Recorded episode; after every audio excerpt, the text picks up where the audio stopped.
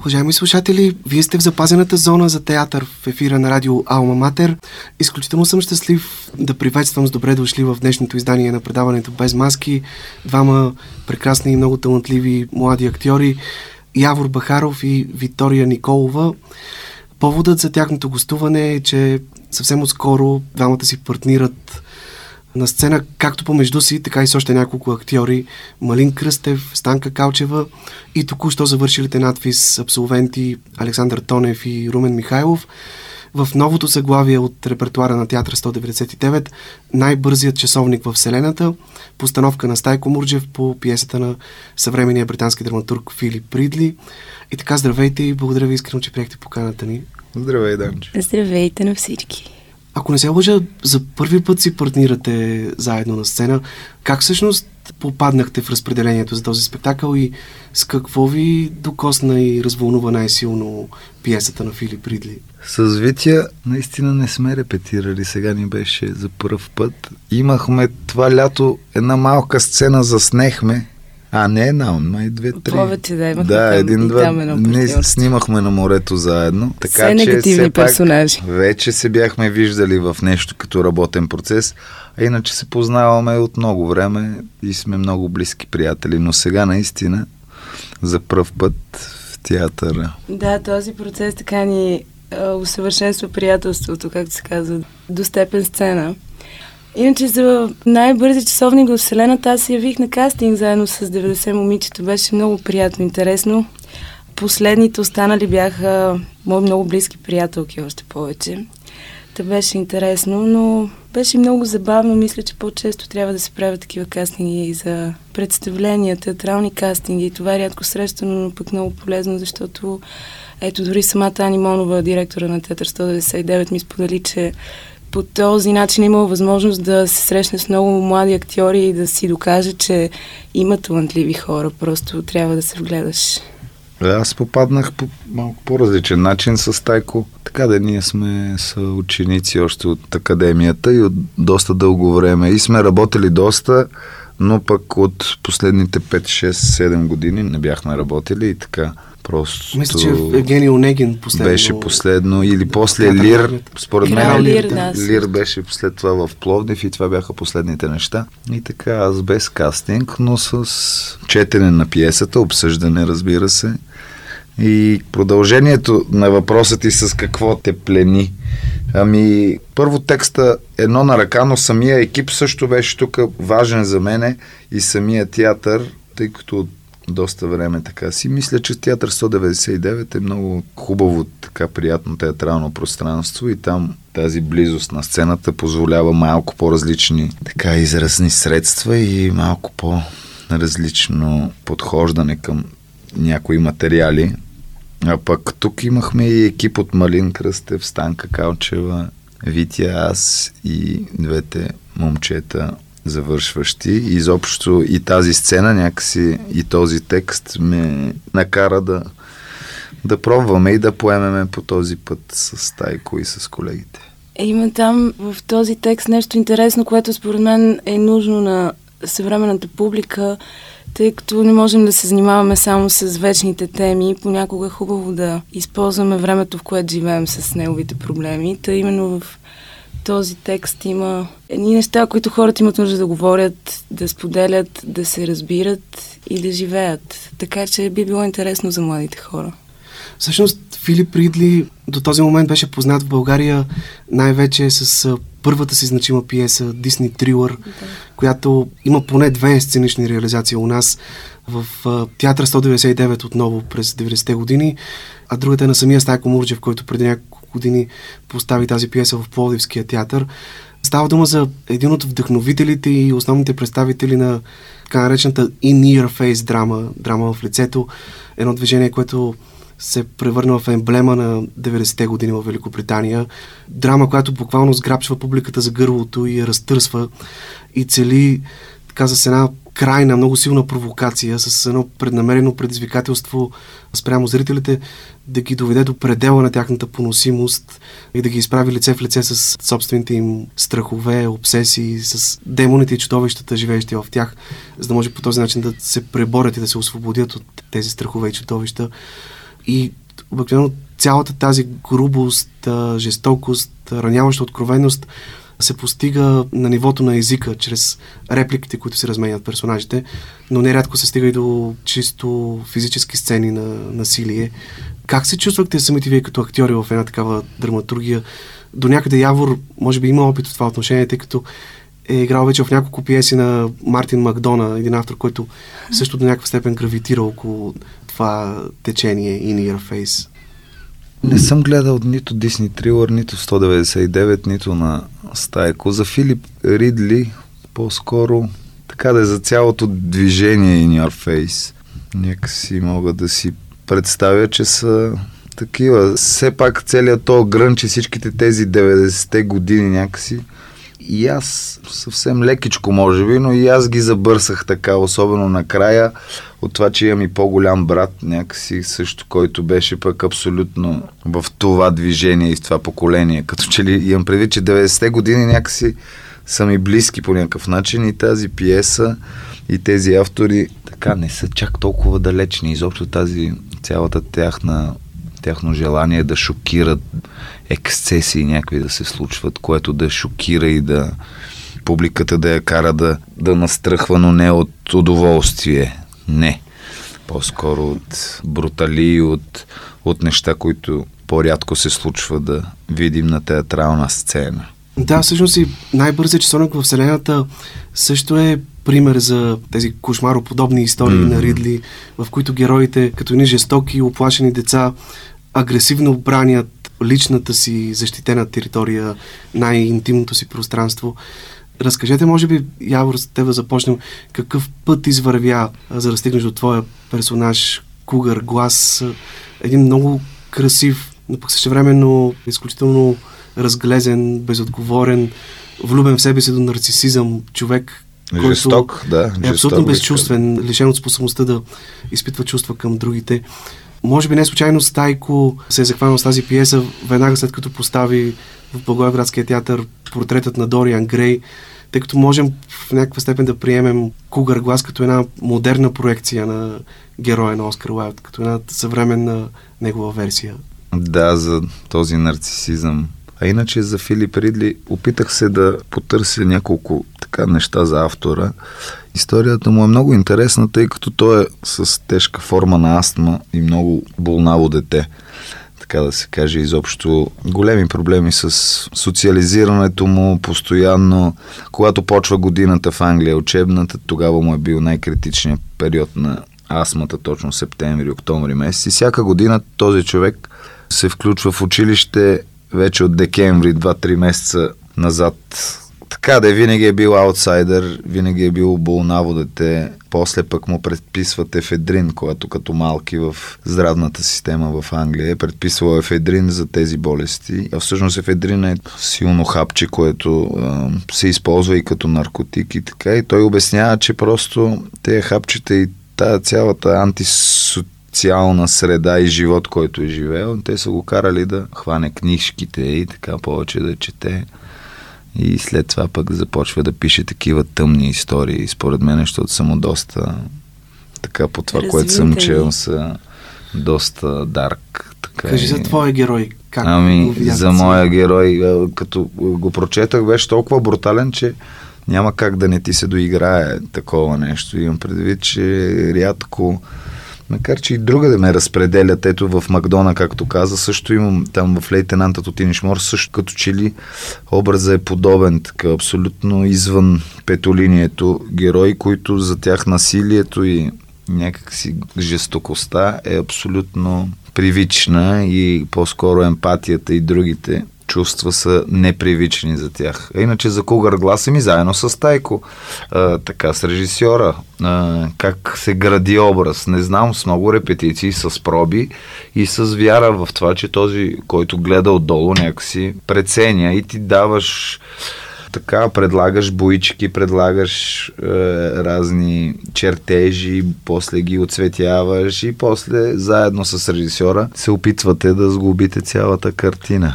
Не знам. Но... Най-сериозният страх у Кугър Глас е страхът от устаряването. Той mm. желая сякаш да остане вечно млад. и затова всяка година празнува 19-я си рожден ден. А, с теб си говорихме след представлението, че съществува в психологията такъв синдром, синдромът Питър Пан.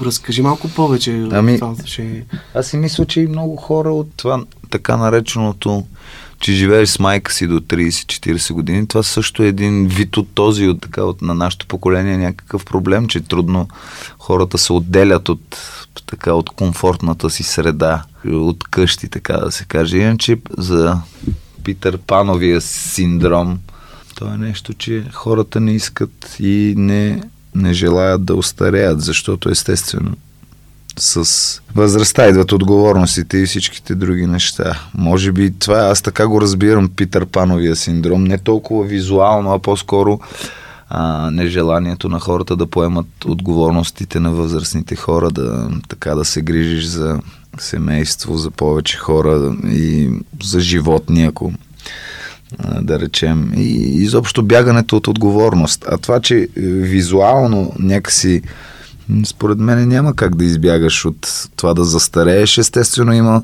много сега козметични процедури и операции и така нататък, които карат хората да се запазват все пак, но според мен пиесата е написана по-скоро за това, че един човек не иска да не толкова визуално, по-скоро иска винаги да е така да се движи по как да кажа, по по-лесната, по по-лесното платно на, на живота. Най-леко съпротивление. Да, абсолютно и просто не... И чрез визията си някакси се опитва да наложи своето превъзходство над другите.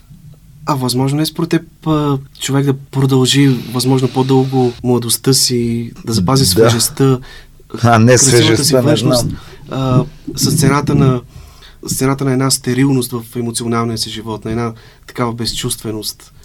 Ами, има нещо много мое и познавам много такива хора, които сега не мога да ги определя точно като Питър Пановци, но хора, които някакси чрез партитата петък и събота, някакси те от 18 годишни, сега ако са на 35, вече 17 години, петък и събота ходят на едни партита и в неделя им е лошо и в понеделник са пак на работа до четвъртък и така. Някакси имам чувство, че това е такъв един синдром, че На искаш да спрялото време. на спрялото време и те чрез наркотици, това го има много във всичките тези пиеси на Филип Ридли и на Сара Кейн и на това. Те наркотиците са някакси в 90-те години, те няма как без тях да минем някакси. И особено за източен Лондон, там където се развива действието в един по-така бедната част на Лондон. И изобщо а, аз откъде тръгнах? От това, че и до сега има хора, които не искат да пораснат. Естествено, те го прикриват по много по-добър начин и не е нужно да си празнуват 19-я рожден ден. Но така той, според мен, автора малко го е преувеличил, за да може да, да разберем горе-долу за какво става въпрос. А иначе проблема е по-скоро доста по-сериозен и за много повече хора. Не знам, Витя, кажи ти. Витя е също една тинейджърка по дух. Още повече възрастта е така Баш в също доста 90-те. близко до тинейджърските години. А, разкажи за твоята героиня Шърбет Гравъл, която също претърпява много интересна трансформация. В началото разбираме за нея, че е така доста буйна, безотговорна, движи се така в хулигански среди, сред компания на гангстери. Изобщо един Да. типичен първонарушител, както казва героя на Малин Кръстев. Да. И въпреки, че това оставя отпечатък върху характера и в момента, в който тя излезе на сцената, виждаме едно момиче а, силно привързано към традиционните ценности, почитащо значението на традициите. Ами аз това, което е много интересни неща си говорихте, двамата си мисли, че всяка една жестокост, тъй като в този текст виждаме Кугари Шърбет като най- така представители на жестокостта, най-силно изразени. А, всъщност всяка жестокост а, се проявява от един много дълбок детски проблем. Ти спомена за този психологически термин, за този Питър Пан и непорастващите хора.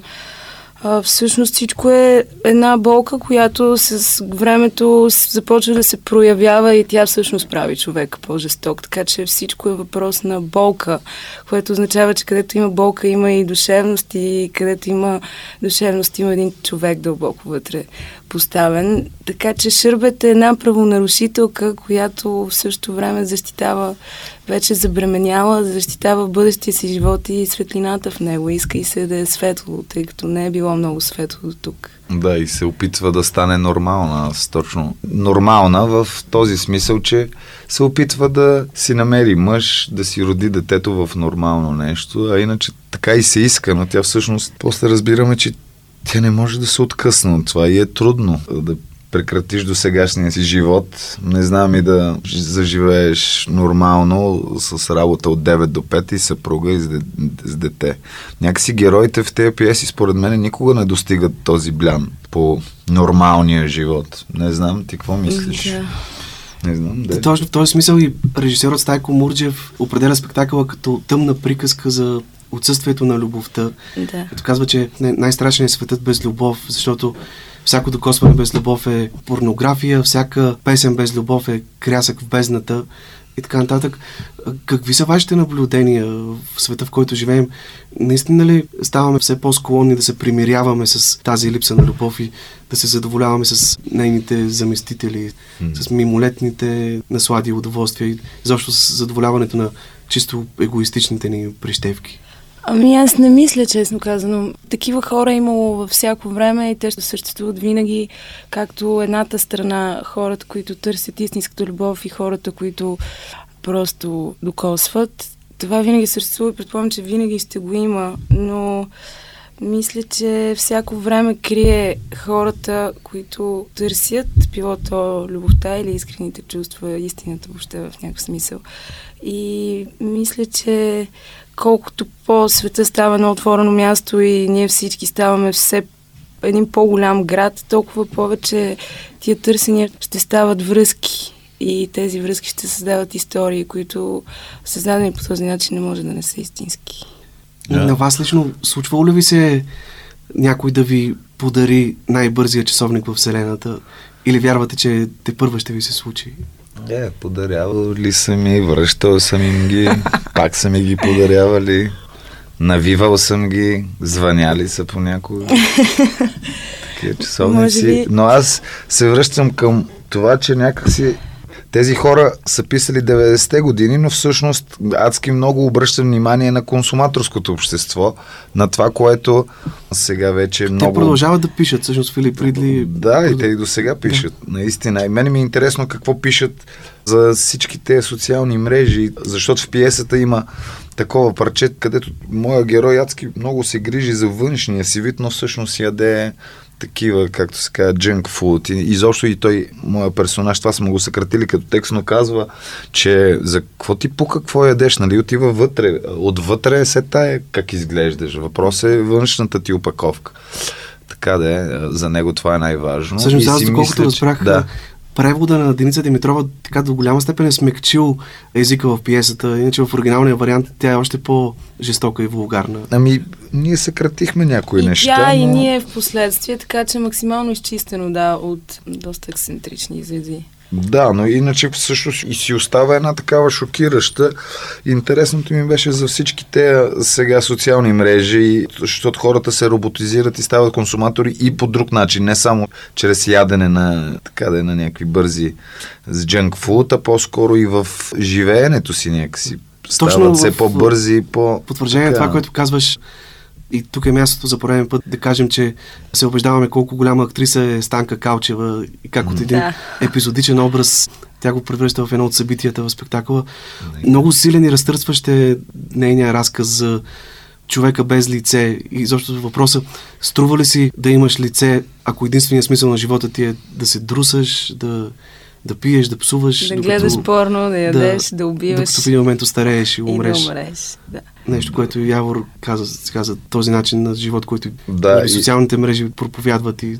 Нейния, нейния текст и пък и на финала казва, че ето един шал от еди какво си животно, тя е видяла как правят тези яките, които са много приятни на пипане, изобщо са много удобни, топлят, изглеждат красиво, но всъщност направата на една такава лисица за врата, това е да удареш едно животно живо. живо. Може и да не е живо, но тя естествено за по-драматично казва, че го е не, видяла на живо, но това е жестокостта, че всъщност добрата визия, тя всъщност и понякога си има цена, да, всъщност така завършва. Иначе Станка, какво да кажем, тя е прекрасен колега и тук влиза като в нашето представление като шаман, така на един, два, три момента.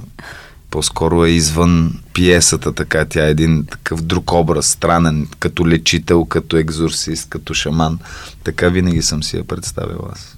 Като говорим за жестокостта, всъщност връх на жестокостта в спектакъла е финалната сцена, в която участвате точно вие двамата с Вития и, и която сякаш идва неизбежно, имайки предвид, че в така да кажем, нетрадиционната територия на привличането между двама мъже се появява едно момиче като представител на външния свят и като да. носител на едни традиционни ценности и тя пък от своя страна заявява своите собственически претенции към младия Да, и всъщност тя го провокира през цялото време. Но чисто Къде? актьорски, как изработихте финалната сцена, този ритуален зверски побой, който Кугър нанася на Шербет и в на което тя губи детето, което носи в себе си. Без хореограф, между другото, нека си ние да си го направихме. Хубаво, Без да. хореограф, с едно решение зададено от режисьора и така. Надявам се да се получава атрактивно, но то е наистина за малко време. Защото в пиесата е написано... Много по-битово по-бито ние се опитахме да го извадим от да. това. Да, да го направим по-скоро като символ на тази жестокост, не толкова като Да, но макар, бой. че имам някои предложения сега, защото ние само веднъж сме го играли. Те първа премиерата мина и сега и естествено това представление още Имаш търпи... предложение да стане още по-жестоко. Ами не, търпи разни фини настройки и там си мисля, че имаме една идея, която говорихме с режисьора, по-скоро да... Така да е, но тази ексцесия сме се опитали да я не да гледаме как някой го прави, а по-скоро да създаваме картини и образи. Да. Ти спомена, че не за първи път ти се случва да играеш подобни роли.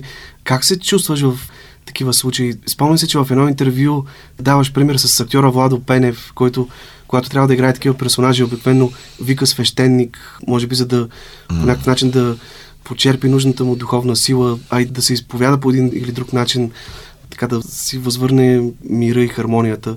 Ами да. това, че ти не вярваш в тези думи, които произнасяш, просто да, хубаво ми се струва на Владо това, че... зрителите. Да, по-скоро такива гадости, като играеш, някакси те, те без да искаш, те минават през тебе и съответно остава такава енергия, която трябва да се чисти по някакви начини. Аз се опитвам чрез различни неща но така, на Владо ми харесва това, че той вика свещеник и казва, аз така си го представям, че той се опитва да каже на тази висша сила, че всъщност ние напротив казваме какво не трябва да се прави някакси през разни персонажи, особено Ето такива. Ето сега играе Фьодор Карамазов, Именно, Карамазов, който също е такъв. голям злодей, изобщо да. като се играе злодей, но съм забелязал, че си ми остава. Не е най-приятното да репетираш злодей, естествено, защото постоянно нека си го мислиш, цялата история минава през теб, със сигурност е малко по-тежко, отколкото да играеш, как да кажа,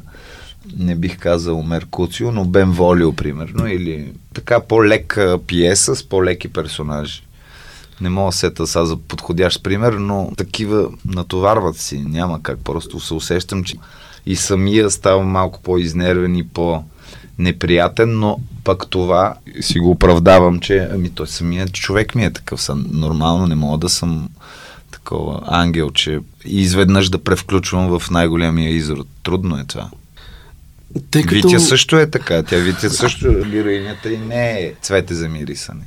Да, аз искам сега, тъй като за разлика от Явор, който вече няколко пъти е бил наш събеседник тук в студиото, Витя за първи път гостува в предаването, затова ми се иска да я представим по-подробно на нашите слушатели.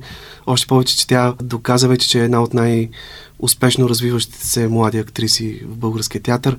Аз лично следя твоите изяви още от надпис и със сигурност първото нещо, което прави впечатление при теб е името, Витория с двойно Т. Всъщност ти си родена в Италия и се живяла там 12 години. Да. Има ли италиански корени в твоята фамилия и какви спомени пазиш от детството си? Ами, моите родители са българи и са от тези хора, които през 90-те години са избягали от тук за един друг живот на Запад.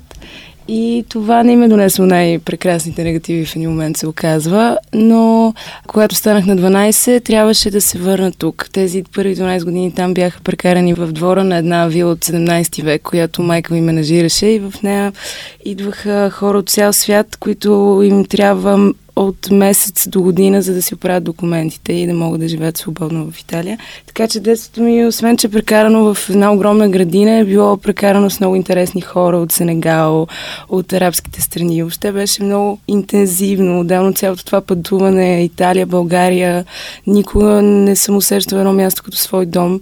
По-скоро съм се натъманявала там, където ме оставят и съм се чувствала добре. И в този смисъл така България ме прие преди вече колко, 13 години. Не можех да пиша и да чета на български, можех само да говоря. И там се появи една моя учителка, която много навътре ме постави в литературата, за да мога да започна да чета нормално и да достигна връзниците си. Оттам се появи всичко, после се появи надфис и така. Имаше ли вариант да останеш в Италия и смяташ ли, че там би се развила като актриса, ами, ако беше останала? Не знам, защото там бях в едно много затворено общество, католическо, където всяка неделя се ходеше на църква и, и тук, идвайки на 12 години, вече се срещнах с много, много по-директно с реалността и нещата как стоят в по-суровия живот, в по-големия град, в по-някакси неосигурената среда.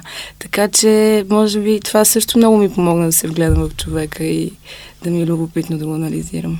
А как се появи любовта ти към театъра и решението да се посветиш на актьорското призвание? Еми в 6 клас имах а, едно представление от училище и тогава бяха наели сцената на театър София, играхме криворазбраната цивилизация, аз бях майката. Та моят партньор го оперираха от пандесит отвънка, преди, точно когато започваше представлението и аз трябваше някакси сама да застана пред всички тия хора и да преразкажа първите две сцени, така че те могат да разберат и да влязат в текста и в представлението. И това беше толкова висока адреналина бомба, която толкова много ме приземи и ме накара да се чувствам толкова добре, че от тогава тръгна. И е много приятно сам да се поставяш в неясни ситуации, да можеш да се изкарваш от тях. Аз лично много обичам Италия и всичко свързано с нея и заради културата, изобщо кино, театър, музика, живопис, заради мелодичния език, заради футбола им, ако щеш. И винаги някакси свързвам Италия с романтиката. В този смисъл, ти като човек живял доста време в Италия, определяш ли се като романтична натура, като мечтател? Като мечтател, точно това беше думата, която ми изникна. Да, определям се. Прекарвах доста време сама като малка и с животни най-вече около себе си, тъй като разстоянията бяха големи и беше трудно да стигнем един до друг. И прекарвах доста време сама с мислите си и със своето въображение. Правил ли си опит да пишеш стихове? Да. В интернет попаднах на един твой блог от преди няколко години, където открих много, много интересни, много красиви твои текстове, откровения. Не съм знала. Ами да, да, аз си обещах да напиша първата си книга на 18 години, не съм стигнала, скоро ставам на 28, така че може би до няколко години. Имам естествено тази идея. За мен писателската професия е нещо невероятно, точно защото си тясно свързан с хората и техните истории, а в същото време имаш нужда само от себе си, за да го направиш и да седнеш и да го пишеш през своето собствено въображение. Така че това е нещо невероятно. Още повече, че имаме все повече нужда от сценаристи и от хора, които да пишат текстове. Така че, да, това е нещо страхотно. Може би някой да не ще имам смелостта. Аз ти го пожелавам. Наистина. На мен лично при всяка своя среща като зрител с актьорските натюрел ми прави силно впечатление това, че какъвто и образ да пресъздаваш, а ти имаш много богат а, диапазон на таланта си, освен това красиво излъчване, което носиш и което очевидно е Божи дар, успяваш по много въздействащ за зрителите начин да концентрираш цялата емоция, цялата душа на твоя персонаж в гласа си. И по този начин някакси този твой специфичен, красив, така и много дълбок на регистри, на нюанси и полутоновия глас се превръща в едно от най-силните ти оръжия като актриса. Работиш ли по-специално върху него? Настройваш ли го по някакъв начин като инструмент? Освен факта, че ти пееш прекрасно, за което специално ще питам по-нататък. Глупости, какво говориш? Много ти благодаря. не, не знам, гласа ми всъщност е най-голямата дупка в мен, най-проблемното място. Това е всъщност място, където се акумулира най-многото неспане, най-многото активен живот и въобще умора. Винаги там се проличава най-много и понякога не мога да го контролирам това. Но моя глас изчезна, когато бях в надвис. Аз имах доста по-звънтящ глас и от неправилна техника, първи луди студентски години, така някакси се изтъни и стана много странен, но все повече с времето хората ми казват много хубави неща за гласа ми, аз трудно го разбирам. Да, за мен гласа на човек е много важен и наистина искрено казвам, че е прекрасен и разпознаваем и тъй тя разбрах, е че... добре, да, наистина. Някой да, тя още скоро... в надпис. И в театър Възраждане си говориме с директора там, Роберт Янакиев, защото пътуваме с него често и той вика, бе, чувам някакъв ангел в коридора, кога гледам Вика, нашата Вити, колко хубаво пеелата, така Сега с Йордан Ръси направихме едно детско представление във Възраждане, което е по-мюзикално, имаме песни. Та беше интересна среща. Никога не съм смятала, че мога да пея. В крайна сметка това е нещо велико и нашата работа е друга. Ние пресъздаваме с гласа си. В същото време ти така имаш шанса всъщност да изиграеш на театрална сцена няколко героини от руската класика. Да. Елена Андреевна, Войчо Ванил, Аглая Панчина в Идиот по романа на Достоевски. Ти самата чувстваш ли се по някакъв начин или казвал ли те някой, че притежаваш на Тиорела излучването на руска актриса? Единствено, Маргарита Моденова беше първата, която ме вкара в руската класика по-дълбоко. А, иначе преди това с Иван Добчев също много интересен проект имахме по книгата на Светлана Алексеевич Време Second да. Hand, което беше всъщност първата ми среща с Русия и с руската душа от различна гледна точка. Нали? И времето на комунизма и въобще този терор и бита тогава на човека, който е много по-различен от Чехов Всъщност аз точно това исках да те питам да, за теб какво беше най-вълнуващо в този спектакъл, тъй като ти си родена в Италия, т.е. в Западна През 93-та година. Е, идваш в България вече в годините на така наречена демокрация, а изведнъж там попадаш в един съвсем различен свят, света на съветския човек, за да, който много разказвате. Интересно. Тези войни, най-близките ни, много ме влекат, тъй като е хем толкова чуждо, хем толкова близко по време нещо. И беше изключително интересно да се поставя аз като наистина съвсем нов човек. Човек на новото поколение, новото време, което за нас няма рамки. Не си поставяме стени и изведнъж да се пренеса там беше както Светана Алексевич обръща внимание на един цитат на Достоевски в този роман какво е свободата и имаме ли ние възможност да осъзнаем свободата си, без да се страхуваме от нея. Така че тези теми са необятни. Добре, че се случват такива текстове и срещи. Аз помня един много трогателен твой монолог в този спектакъл, в който героинята ти разказва как след като дълги години е била заточена на лагер в Сибир, в един момент я освобождават, тя тръгва, не може да повярва, че е свободна, изведнъж среща една брезичка и, и отива я прегръща и се притиска до нея. Да. Спомнях за един прекрасен руски филм Калина Алена, в който да, Василий да. Шукшин, много голям актьор, неговия герой излиза от затвора и в един момент вижда една бразичка, отива при нея, прегръща и започва да й говори като да. на живо човешко същество. А през цялото време чуваш си. тези метални звуци от а, предишния ти живот, които не спират да те тероризират в спомените ти. Я прегръщаш бразичка. Прекрасно. Ти също като Явор, защото той почти веднага след като завърши надпис, имаше шанса да се срещне с Маргарита Младенова в едно много силно представление Зимна приказка, Зимна приказка. за което сме си говорили тук. Ти пък изигра ролята на Глая в Ами всъщност първото беше с Бина, отидохме в Русе, тя направи Сирано Бържерак, което така, играхме го кратко време, но Роксана също беше много интересен образ. Женски, поетичен, Франция, любов, романтика. Беше страхотно също и това. После дойде Аглая, после дойде Добчев. Също имам в едно представление на Диана Добрева Адела от Къщата на гнева, на гнева по да. думата на Бернард Алба. Точно така, на Лорка. И това също беше един прекрасен женски образ, който имах възможността да изследвам. Но какво ти даде срещата с тази различна школа, каквато е с Фоматовската, почти веднага след като завърши театралната академия? Ами аз завърших, нашия професор е професорът доктор Атанас Атанасов. Той винаги ни дава много голяма свобода на търсене и на откриване в нашите часове в надвис. Така че ние сме минали през страшно много неща, за да можем да имаме своя методология на работа и в този смисъл работата и с Добчев и с Маргарита Младенова за мен беше много лека и много спокойна в разговора и в търсене и въобще в намирането на образа всичко беше много дълбоко и приятно. А, Явор, гледал ли те в някои от твоите роли? Във всичките гледал мисля. съм, а, гледал съм Аглая. Гледал съм Кажи идиот. ти как виждаш А, аз мене ми хареса изобщо с нагрети и на Иван нещата, така винаги са ми интересни. Та я гледах последно в Идиот. Не хода много на театър. Не съм я гледал другата. Русе, къде ходи? Във Възраждане трябва да отида на това детското да заведа децата. Иначе Е, мене, да. Данчо, ти аз не съм като Тя тебе. играе в 12 Ти си гледал, разгневени, знаеш 12 всичко. гневни. които също 12 е много гневни. Там във. Възраждане Да. също. Той ми е приятел Роберт, пък ни тъй ходил съм на едно. То много малко там, не мога, не знам. Не, А кога ще излезе филма, в който сте снимали двамата?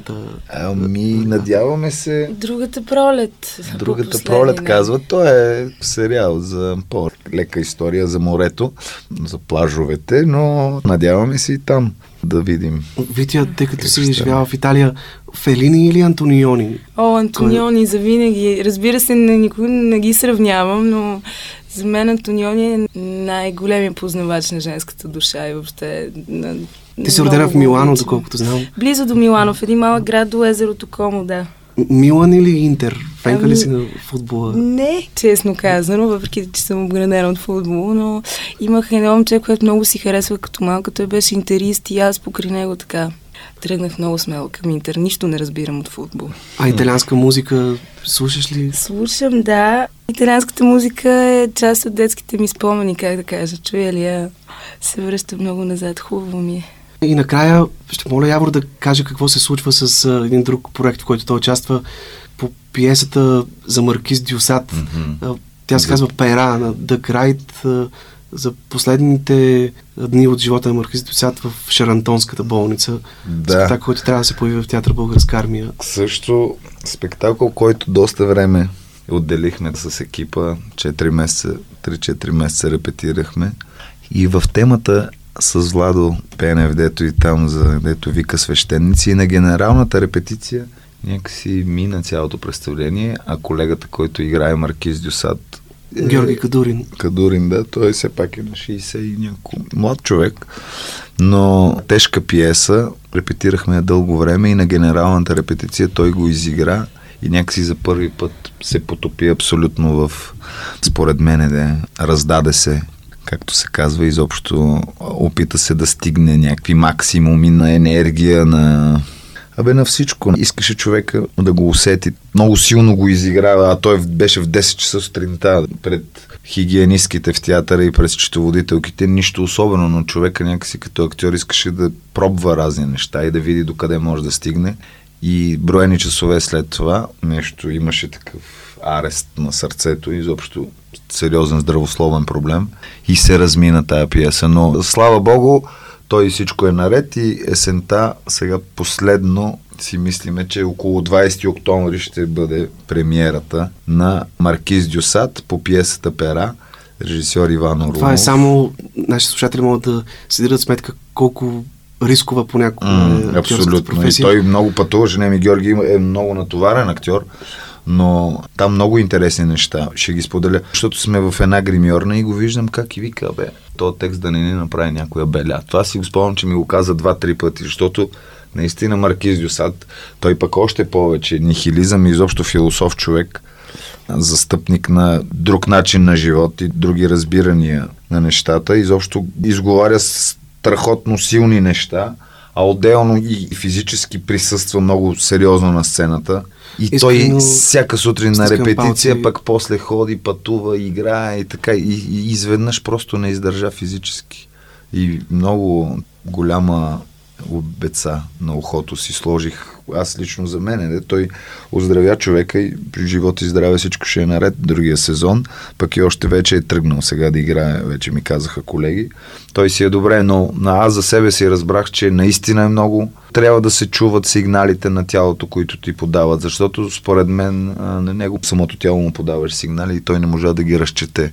Добре, не казвам, че може да се разчитат винаги, особено когато те изненадва, но със сигурност сега ще внимава повече. Пък и аз ще внимавам повече и така си мисля, че трябва много да се внимава с натоварването. Нашата професия е страхотна и така нататък, но ето и брат ми са два дена нещо не може да играе чам кория, не знам какво му е, някакъв бацил, нещо в гърлото, не знам. Изобщо трябва да се внимава. Нашата професия не е лека. Някои я сравняват с миньорите.